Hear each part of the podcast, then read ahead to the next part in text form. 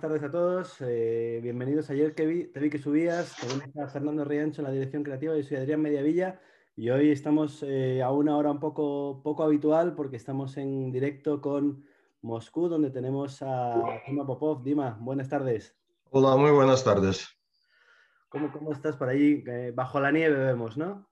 Sí, tenemos una nevada tremenda y ha caído mucha nieve y las calles están con mucha nieve, los coches no pueden pasar. La verdad que estamos pasando un invierno poco habitual aquí en Moscú. ¿En días como estos te replanteas lo de volver a Santander o no? Siempre, cuando abren las fronteras voy a ir, claro que voy. Para volver no lo sé, porque estoy trabajando en el Spartak y como sabéis es un club bastante famoso aquí en Rusia, es como Real Madrid o Barcelona, ¿no? Pero Santander siempre está en mi corazón y tengo mi hija que vive ahí en Lérganes y la verdad que cada vez que puedo voy. Iba a decir, nos han contado por ahí que cuando vienes a España podías elegir entre Valladolid y Santander. Cuéntanos un poco eso. ¿Eso es verdad? Sí, cuando en aquel entonces, el año 93, pudimos salir de Rusia y en España había varios equipos con interés. Y la verdad que Valladolid también me dijeron que sí, que estaba interesado. Y el Racing, ¿no? Y Valladolid más o menos sonaba, ¿no? Valderrama jugaba la Copa de la UEFA y Santander, pues Santander recién subiendo a Primera División, no. Pero yo decía, joder, Valladolid, lo conocemos y tal. Y me dicen, no, tienes que ir a Santander. Y digo, ¿por qué? Porque es una ciudad más hermosa de España. Y digo, pero yo voy a jugar al fútbol, ¿no? Para disfrutar de una ciudad. Pero después realmente me di cuenta que sí, que tuve mucha suerte de que fuera el Racing y la verdad que Cantabria, Santander es lo mejor, ¿no? De España. Vamos a rebobinar, Dima, antes de tu llegada a Santander incluso. La primera noticia que tenemos, yo creo, en España de Dima Popov es en un partido en el Bernabéu donde juegas de lateral izquierdo. Cuéntanos un poco ese partido. Bueno, es una historia un poco rara, ¿no? Porque el Spartak me ficha como delantero, pero empiezo a jugar, empiezo a ser titular como lateral izquierdo, ¿no? Y este partido, como me acuerdo, el año 91, el marzo, nosotros ni siquiera creo que empezamos la temporada o jugamos una jornada nada más. Empatamos el primer partido en Moscú y fuimos a Bernabéu. Y todo el mundo lo daba por perdido, nadie creía en nosotros. Incluso el día de partido nos subimos al autobús y dimos una vuelta por Madrid, por Plaza España y esas cosas. Decían, mira, aquí no sé qué y tal. Y el entrenador antes en la charla nos decía, mira, el tren está saliendo de la estación y tenéis que subir al último vagón si podéis. Eso fue 3 palabras que dijo en la charla, no dijo nada más. Y empezamos a jugar y a los 10 minutos nos marca Botragueño, ¿no? Pero después nos tranquilizamos y la verdad que jugamos muy bien, ganamos 1-3. Y incluso al final del partido todo el Bernabéu subió de pie y aplaudió al Spartak. Eso fue un recuerdo tremendo para nosotros. Fíjate, en aquel partido además tú tenías que defender a Mitchell, quiero decir que no era un jugador cualquiera, ¿no?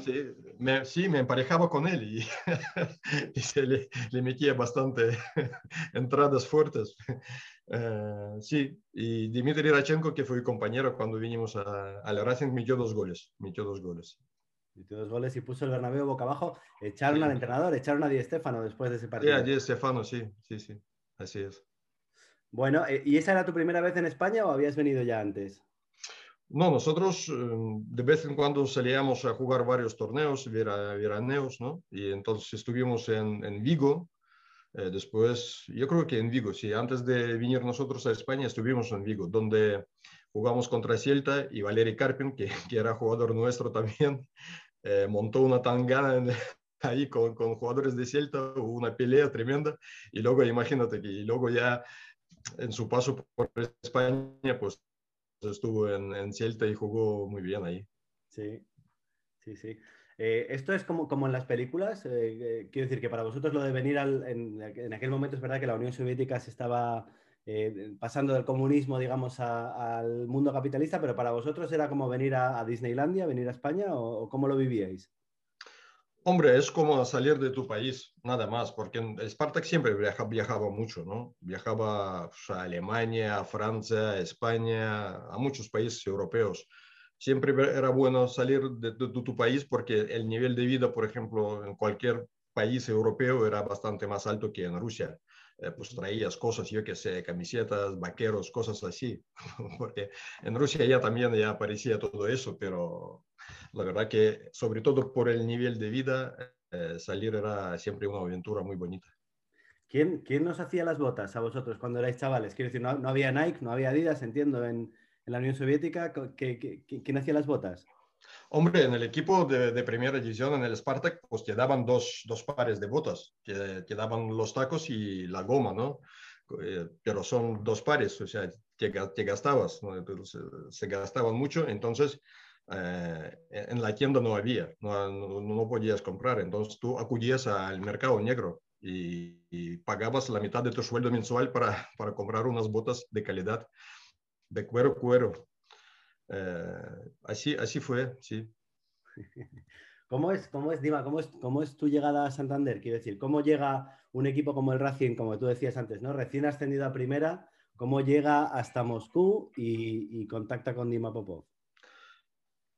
Varios representantes que empezaban ahí a traer a los jugadores rusos porque se abrían las fronteras y los rusos podíamos salir, los soviéticos, y antes vinieron a Español también 3 o 4 rusos, sí, 4 eran al final, Korneev, Kuznetsov, Moj y Galamin, 4.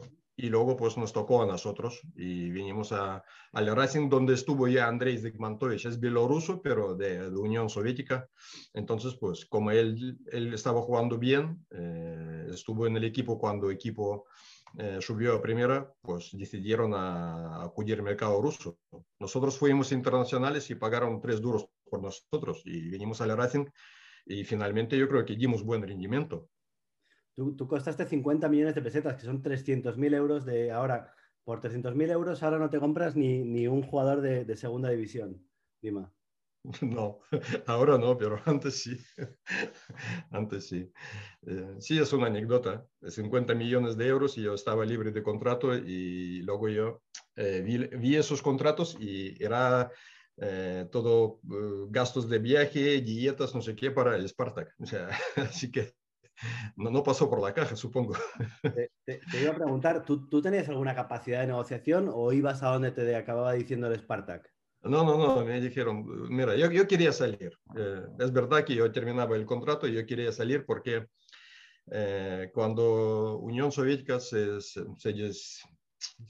destruyó, o sea, entonces... el nivel de fútbol ha bajado mucho, porque Ucrania era otro país, Georgia era otro país, entonces en Rusia no había tantos equipos de nivel, ¿no? Y bajó el nivel de fútbol. Y yo quería salir porque no me interesaba jugar contra equipos de segunda o tercera, que todos eran de primera en aquel entonces.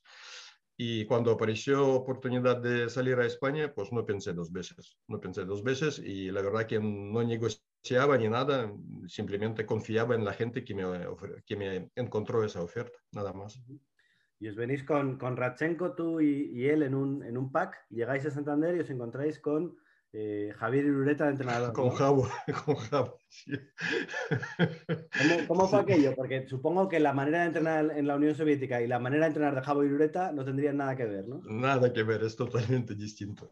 Mira, yo acuerdo siempre la anécdota cuando vengo a Sardinero y el equipo ya estaba en el césped, me cambio y subo al campo pues, para presentación, ¿no? Me presentan, tal, no sé qué. Y me presentan a Jabo, o sea, me acerco a él, y, hola, mister, no sé qué tal, y me fijo en sus botas, ¿no? Sus botas, porque él tenía botas puestas con medias, pero los cordones los tenía atados subiendo por el tobillo, o sea, dando lazos así, pum, pum, pum. Entonces pensé, digo, ¿y este cómo ha jugado el fútbol? Pero al final es una anécdota, nada más, porque luego ya se lo conté a Jabo en un momento cuando nos vimos años después, él se rió mucho de esto, pero es un entrenador que tengo que reconocer, si me toco otro, a lo mejor no juego, pero él tuvo paciencia con nosotros, paciencia de explicarnos la diferencia de un equipo grande como era el Spartak, porque el Spartak jugaba tú a tú al Real Madrid, y un equipo pequeño como el Racing. Nos costó, a mí me costó aprenderlo, pero una vez ya te das cuenta, ¿no?, de cómo es el fútbol español, cómo tienes que aportarte, qué comportamiento tienes que tener dentro de un equipo pequeño de España. Todo es mucho más fácil, y la verdad que Jabo tuvo mucho mérito de que nosotros jugamos en el Racing y jugamos bien. Claro, tú fíjate que venías, pues eso, ¿no?, de jugar en el Spartak de lateral izquierdo en el Bernabéu, llegas a Santander como uno de los fichajes estrella del equipo, pero sí que parece, estábamos revisando los números, que te cuesta un poquito adaptarte, ¿no? Toda la primera vuelta de esa primera temporada, sí, no marcas ningún gol, y en el primer partido de la segunda vuelta marcas por fin, ¿no? Sí. Eso también fue una historia bastante curiosa, ¿no? Porque la verdad que no estuvo bien físicamente, porque yo salía de una lesión, no hice pretemporada, y en España cuando tú entras en un campeonato bastante más competitivo, con mucho más ritmo, pues te cuesta, ¿no? Te cuesta sobre todo adaptarse al trabajo físico que necesita uno. Y me hicieron pruebas médicas y me faltaba como hierro en la sangre, cosas así, y me querían mandar a campo alto, alto campo, pues para oxigenar el cuerpo, ¿no?, como decía. Y era el viaje, el segundo partido, el primer partido de segunda vuelta era el viaje a Rayo Vallecano. Y mucho... no sé si se le murió un familiar, él tenía que marcharse, o sea, tenía que salir, entonces me dijeron, ni alto campo ni nada, o sea, vamos a jugar el partido. Y da curiosidad que el campo de Rayo Vallecano en Madrid era helado, jugamos a las 12 de la mañana, el típico partido de Rayo Vallecano a las 12 de la mañana del domingo, ¿eh?, y el campo cubierto de hielo, o sea, muy duro. Y era como encontrarse en Rusia. Y entonces hice un partido muy bueno, marqué el primer gol, y a partir de ahí como que se me quitó el peso encima, de verdad. Y en la segunda vuelta marqué 7 goles, un buen resultado para un jugador. Y es cuando me sentí realmente jugador de la Liga Española. A partir de este partido todo ha sido bastante más fácil. Bueno, de hecho, esa temporada haces un hat-trick en Pucela, ¿no? En Valladolid. Sí, en Valladolid, sí. ¿Es quizá tu mejor partido como profesional?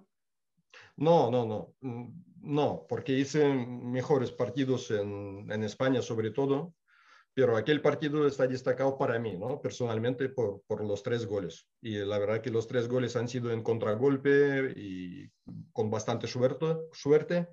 Pero son 3 goles, ¿eh? Son 0-3 y un hat-trick siempre queda grabado. Cuando tú llegas a Santander, Dima, el club os busca una casa, tú llegas soltero, llegas con pareja, cuéntanos un poco eso. Con familia vinimos, y los primeros 1 mes y medio, 2 meses, vivimos en Hotel Santemar, era nuestra casa.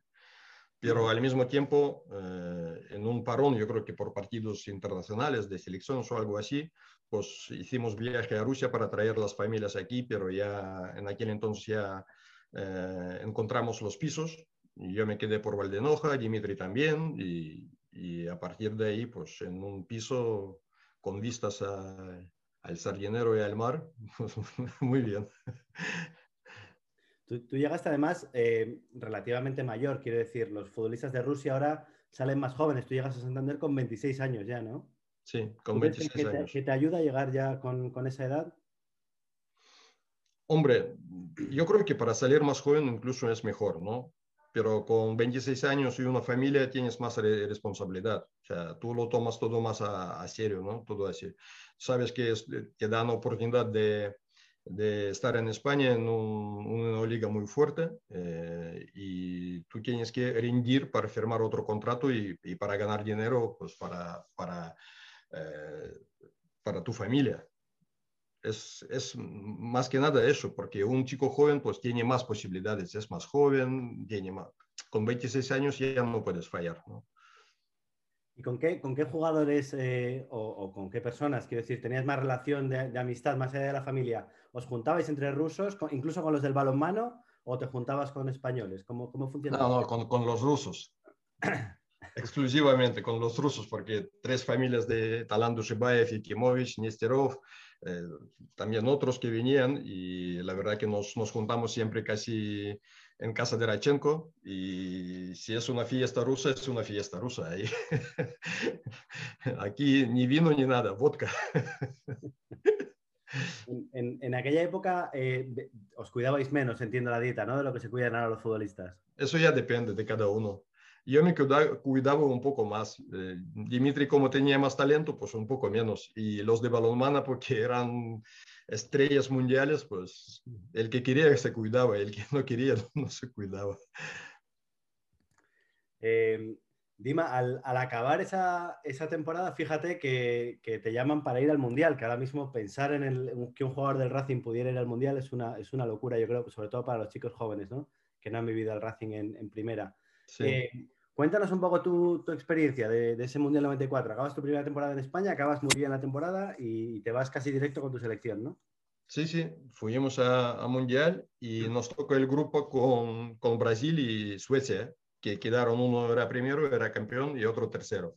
Sí. Y Camerún, que no quería jugar. Entonces perdimos 2 partidos contra equipos fuertes y metimos 6 a Camerún.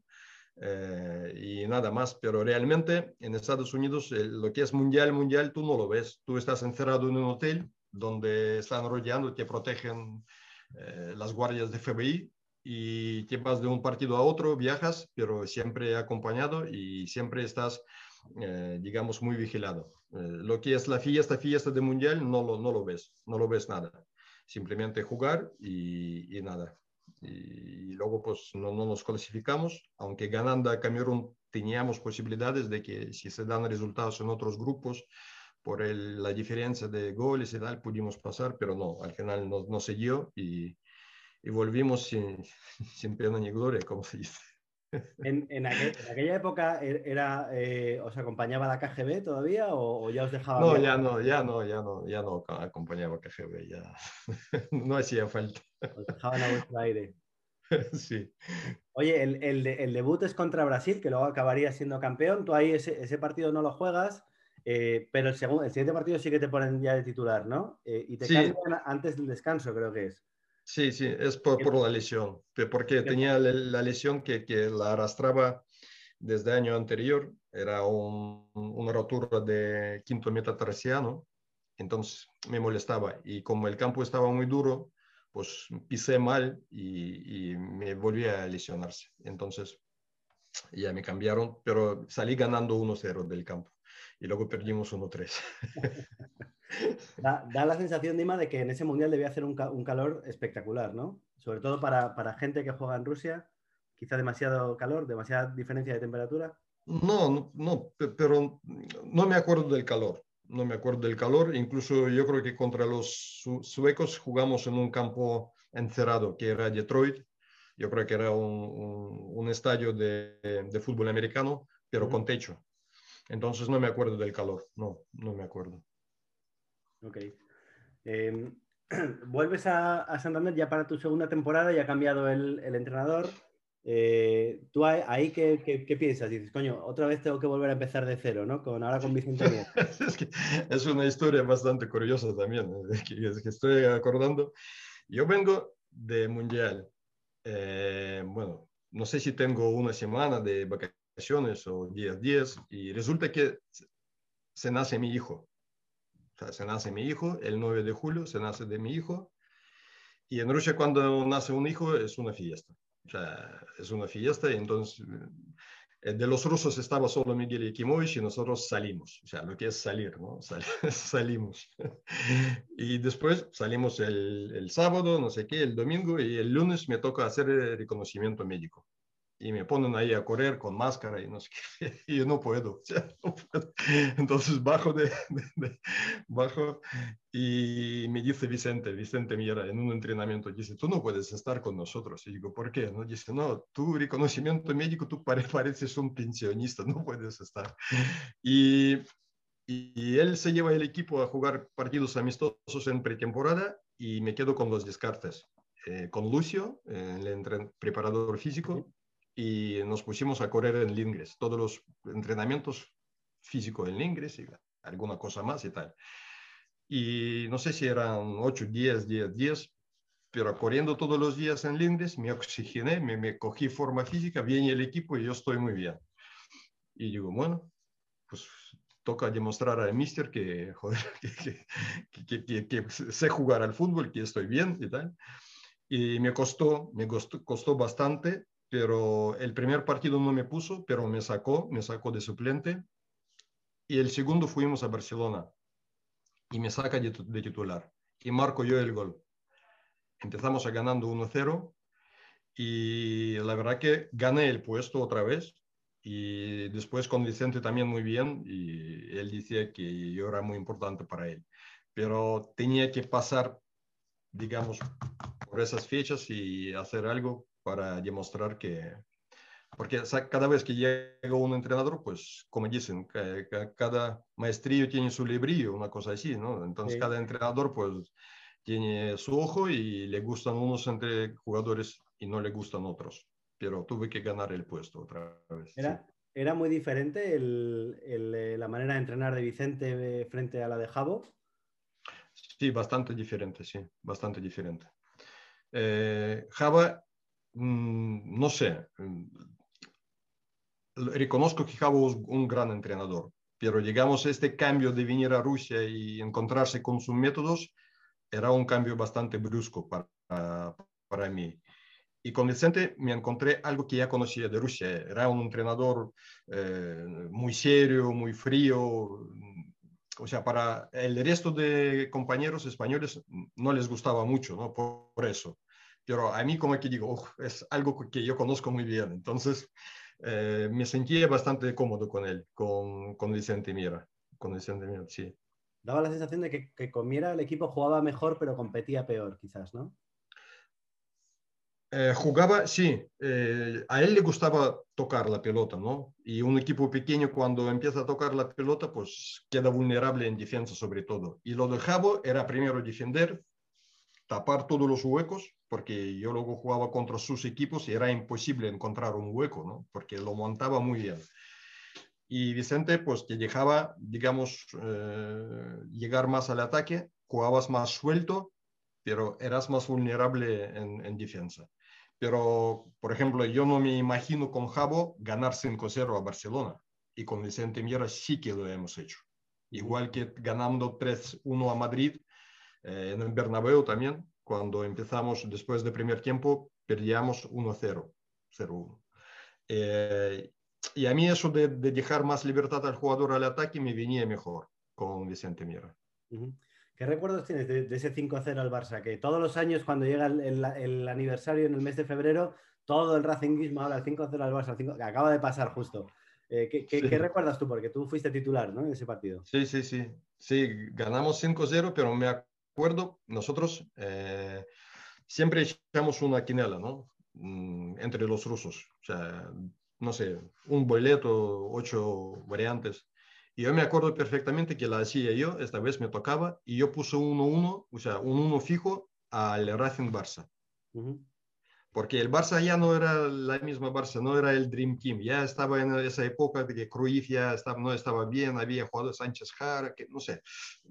Era Barcelona, pero yo estaba convencido de que este equipo nos va a dejar muchísimos huecos, muchísimos huecos.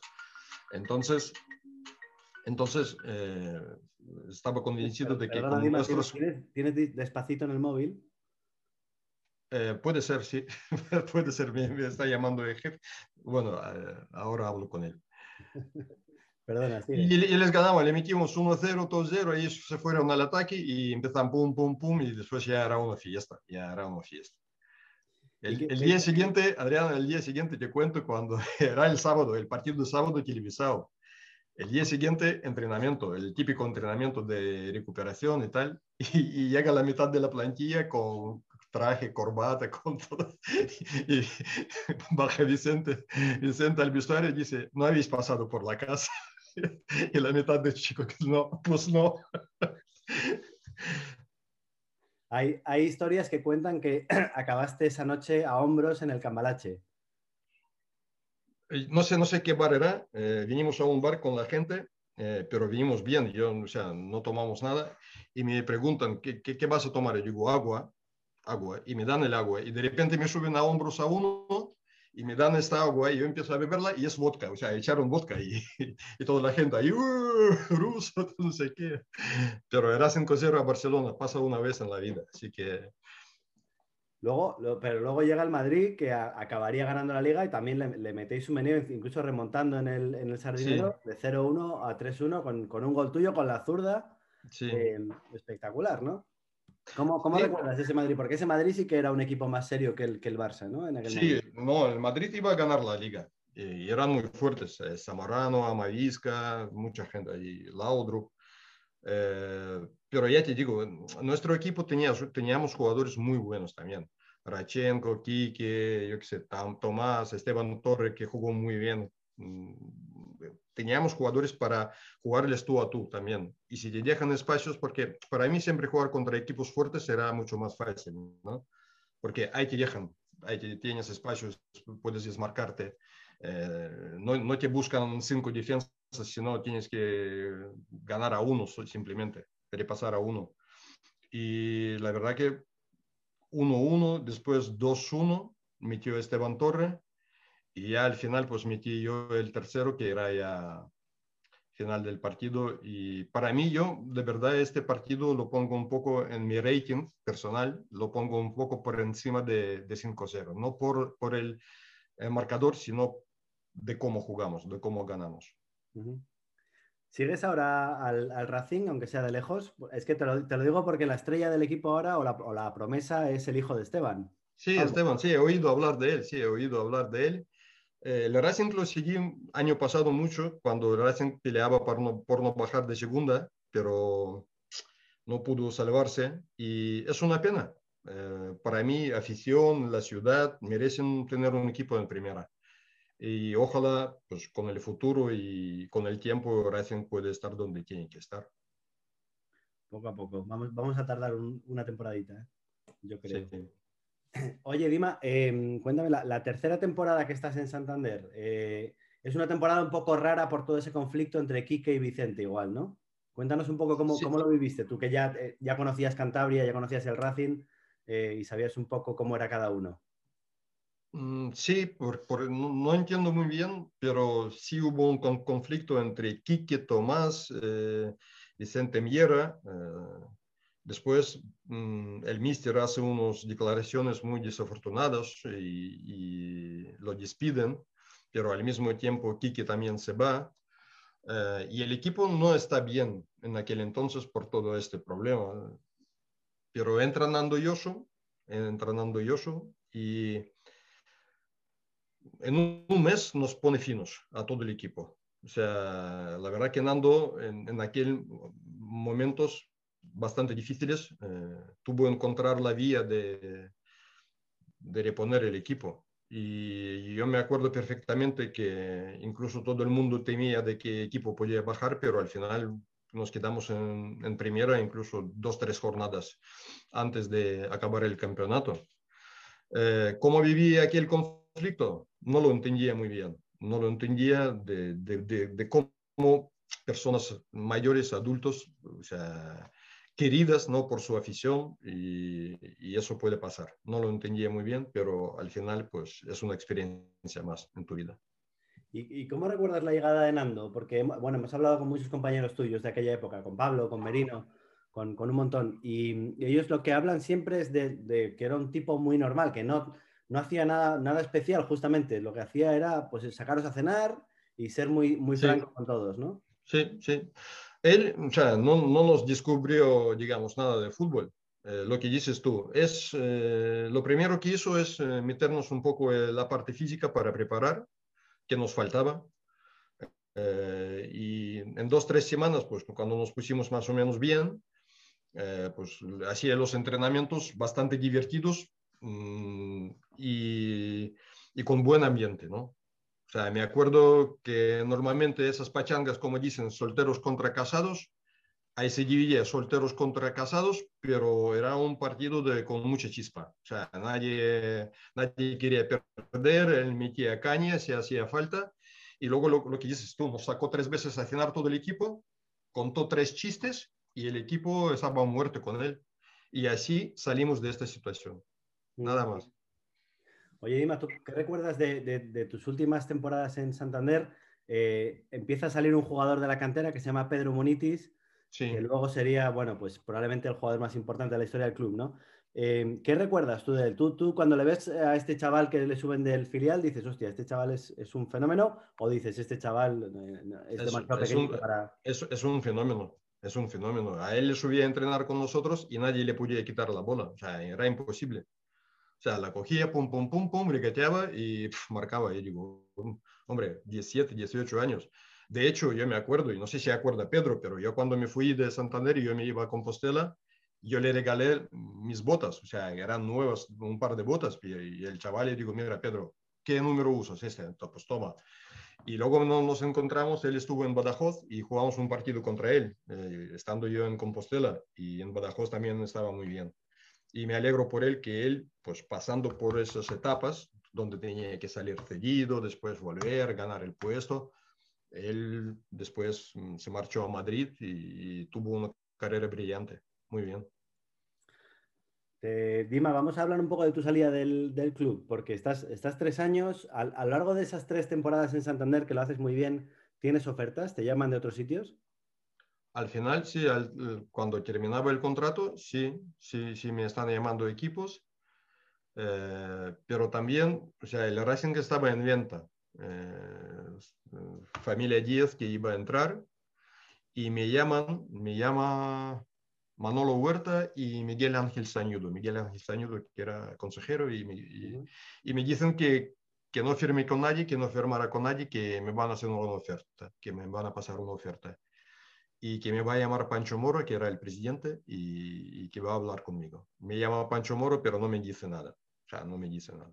No me dice ni los años, ni cuándo, ni si. Dicen, bueno, estamos contentos, que vamos a ofrecer no sé qué, no sé cuánto, y yo tengo 4 llamadas cada día.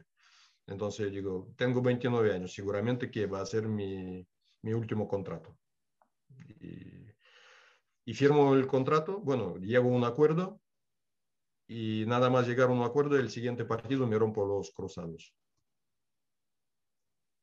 Pero ya tenía el contrato firmado. Y luego, cuando entran los 10 al club, me llaman otra vez Miguel Ángel Sañudo, Manuel Huerta, Cholo Díaz, y me dicen que saben que ya estoy firmado con Compostela, que me quieren recuperar si yo rompo el contrato con ellos, que me dan 3 años de contrato. O sea, la gente de palabra, que me trató muy bien, que les agradezco muchísimo. Pero yo también dije que, mira, que yo tenía el contrato firmado y me fui a hablar con los de Compostela, con José María Caneda, y no me soltó, estando yo con la escayola. ¿Qué otras ofertas tuviste, Dima? Cuéntanos, ahora que lo puedes decir, porque han pasado muchos años. Celta, estaba yo con el bolígrafo para firmar con Celta. Uh-huh. Si firmaba ya era jugador de Celta, pero... negociando un día entero y yo quería, a mí me gustaba el Celta, que después vino a Mostovoy también ahí y después más tarde Carpen, pero le pregunté si me pagaban el piso, que era una cantidad pequeña, ¿no?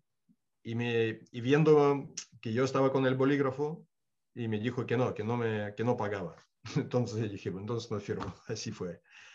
Y también Valladolid, que en el primer intento no pudo venir, pero también tenía el Valladolid. Tú, te he leído por ahí una frase, Dima, que dices que la España de verdad es de Madrid para arriba, que de Madrid para abajo es para los turistas, ¿no? Fíjate que todos los equipos que sonaban son todos o de Galicia o de Castilla o el Racing, ¿no? De Madrid para arriba. Sí. A mí el norte me gusta mucho. A mí el norte. ¿Sigues teniendo casa en Cantabria? No, ya no tengo casa, piso, pero ya te digo que mi hija vive en Yérganes y está casada con un español, ya soy abuelo, tengo nieta, así que las raíces las tengo en Cantabria también. Dima, cuando estás en el Compos, fíjate, hemos recuperado un gol tuyo que haces en San Lázaro al Racing. Y dos, metí dos. Fíjate, pues yo, uno de ellos al menos, que es el que yo he podido ver, lo celebras como un loco. En una época en la que, bueno, ahora ya sabes que eso de pedir perdón a tu ex equipo, no sé qué, tú lo celebras como un auténtico loco. ¿Qué pasa? ¿Tenías un poco de sentimiento de revancha? No, pero vamos a ver. Yo me acuerdo un partido contra el Racing, pero en Sardinero. Uh-huh. Y yo creo que empatamos a 2. Y nos pitan el penalti, que nosotros tiramos penalti al Racing, que era 2-1, no me acuerdo. Y me dice todos los compañeros de Compostela que lo tengo que tirar yo. Y yo dijo que no, que yo al Racing que el penalti no le tiro. Y si yo marco un gol en el Sardinero, ahí no celebro. Uh-huh. Pero en el Compos, ¿por qué no? Lo celebraste a tope, desde luego. Soy un cabrón. Luego con el Compos es verdad que no. El equipo, bueno, en aquel momento era un equipo, digamos, quizá con menos historia que el Racing, pero que, bueno, había hecho un par de temporadas muy buenas en primera, con Fernando Vázquez sobre todo, pero es verdad que luego no van bien las cosas y el equipo cae, ¿no? ¿Cómo te encuentras tú como futbolista en Compostela? ¿Después de tu lesión vuelves a ser el mismo o no te adaptas allí? ¿Cuál es el problema? Es distinto. O sea, Compostela jugaba de una manera muy distinta. Yo estaba pegado, o sea, jugaba siempre por la izquierda, porque en el Racing muchas veces yo jugaba de segunda punta, con más libertad. Y era un equipo muy táctico y yo no disfrutaba de fútbol ahí en Compostela. Yo hacía mi trabajo. Los entrenamientos eran distintos, la forma de jugar era distinta, aunque es el mismo la Liga Española y es el norte, pero había una diferencia. Y nada, simplemente cumplía mi contrato y no disfrutaba tanto como en el Racing. Nosotros, de hecho, bajamos a segunda con un equipazo, con Lubo Peñev, con Chris Ogin, con Fabiano, con Fran Pasí, conmigo. Yo pensé que íbamos a pelear puestos europeos y al final bajamos. Puede pasar. Sí. Y de hecho... desciendes, te quedas en el equipo y esa temporada, la primera temporada en segunda, coincides otra vez con Radchenko en Compostela, ¿no? Sí, era un paso así cortito, porque él llega, después tiene lesión, no juega, no rinde como se esperaba de él, ni yo tampoco, y la verdad que yo ya entendía de que no se puede echar siempre la culpa al entrenador o a alguien, no sé qué, y hay que mirar al espejo, ¿no? Y a lo mejor pues ya no doy el nivel que es necesario, ¿no? Pero no eras mayor, quiero decir que cuando tú fichas, no. Tienes 29, en segunda tienes 32. Sí, 32, sí. ¿Antes los futbolistas durabais menos? ¿Se os acababa la carrera antes? Por lo que he visto, sí, No sé por qué, no lo puedo explicar, pero yo creo que con 32, con 3 años, todos éramos ya veteranos y había pocos que podían seguir, ¿no? Y dar el mismo resultado. Ahora sí, ahora los jugadores de 32, 33 años rinden igual que 29, 28 años. Dima, de ahí de Compostela te vas al Toledo, que juegas muy poquito, ya es tu última temporada en España. ¿En algún momento surge la posibilidad de volver a Santander o en algún momento te arrepientes de haberte ido del Racing? Sí, yo creo que no tenía que haber ido del Racing. No me arrepiento por la decisión que he tomado, porque yo tenía que asegurar, digamos, mi futuro, pero viendo cómo se desarrollaban las cosas, a lo mejor el mejor solución era quedarse en Santander. Pero yo, o sea, ¿qué pensaba yo? Que son 3 años, que yo puedo jugar en cualquier lado, pero que mi casa está en Santander, ya tenía piso y todo. Y volví a Santander y estaba viviendo bastantes años antes de volver a Rusia. Sí. Cuéntanos un poco, háblanos un poco de tu día a día. Eres director de fútbol en el Spartak, ¿no? Sí, director deportivo. Cuéntanos un poco, ¿en qué consiste tu papel en un equipo, como decías antes, en el Real Madrid de Rusia, ¿no? Pues sí. Mira, pues ayer palmamos en la Copa, nos eliminaron. Ayer. Entonces estoy todo el día pegado al teléfono, escuchando qué mal lo estamos haciendo y explicándolo a todos qué hay que hacer para que ganemos el siguiente partido. No, son cosas. Ahora estamos todavía en el periodo de transferencias. Nos quedan 4 días y estamos ahí haciendo un fichaje y nos está volviendo loco un holandés ahí con esa gente y redactando los contratos, discutiendo, y siempre estás pegado al teléfono y lo típico, ¿no? ¿Por qué? Te iba a preguntar, ¿por qué los futbolistas rusos habéis funcionado tan bien en España y ha habido tan pocos futbolistas españoles que hayan funcionado bien en Rusia? No lo sé, porque quizás porque los rusos antes podíamos salir a cualquier liga porque era un desafío y los españoles estáis muy, muy bien en España. O sea, si yo fuera español, difícilmente saldría a Rusia, difícilmente. En el Spartak tuvisteis incluso a Emery de entrenador. Sí. Que luego estuvo en Arsenal, estuvo en el Paris Saint-Germain incluso. Pero allí no funcionó bien, ¿no? ¿Cómo hay, no sé, ¿qué falló con Emery? ¿Qué falló con Emery? Yo creo que él no entendió muy bien el carácter de un jugador ruso. O sea, tú cuando llegas a un país distinto, lo primero es que tienes que entender es cómo portarte, ¿no?, con la gente de este país. Y él no. Yo estaba con él, yo le intentaba ayudar y le dije, mira, eso lo que estás haciendo, quizás aquí no va a tener resultado. Y él no lo entendía, o sea, no lo entendía. Y yo creo que al final él perdió control del equipo y eso no le permitió dar el resultado. Como entrenador, él ha demostrado a todo el mundo que es un gran entrenador. Pero yo creo que esos matices que uno tiene que tener en cuenta, pues al final no le dejaron oportunidad de demostrar su calidad aquí en Rusia. A Emery tú lo habías tenido de compañero en Toledo, yo creo, ¿no? Coincidiste con él. Sí, también. Y cuando tú eres futbolista te das cuenta de que hay futbolistas que van a ser entrenadores y otros que en cambio no. Hombre, entrenador no, pero Emery, por ejemplo, siendo mi compañero de Toledo, él se levantaba, venía al entrenamiento y había leído El Marca, El AS, El Mundo Deportivo, El Sport y 8 periódicos más de que yo no sé ni nombre, vamos. Y él sabía todos los resultados de tercera, de segunda B, de segunda. Entonces, pues, viendo eso dices, vale, este va a ser entrenador, sí. Has tenido más, ¿no? Has tenido a Kike Setién. A Kike tú le veías, que además ha tardado mucho en llegar hasta, fíjate, ha llegado al Barça con 60 años. ¿A Kike le veías entrenando desde jugador? Sí, a Kike sí. Sí, porque hay pocos jugadores que entendían el fútbol como entendía él. Y después él entrenó, o sea, él tenía una carrera. Estuvo en Lugo, en Las Palmas, en el Racing, que lo subió de segunda a primera, y estuvo en el Betis, y él tiene su propio estilo, ¿no?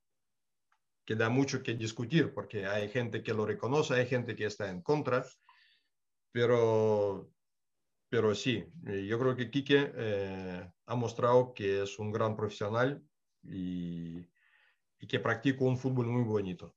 Sí. ¿Sigues en contacto, Dima, con tus compañeros del Racing, con alguno de ellos?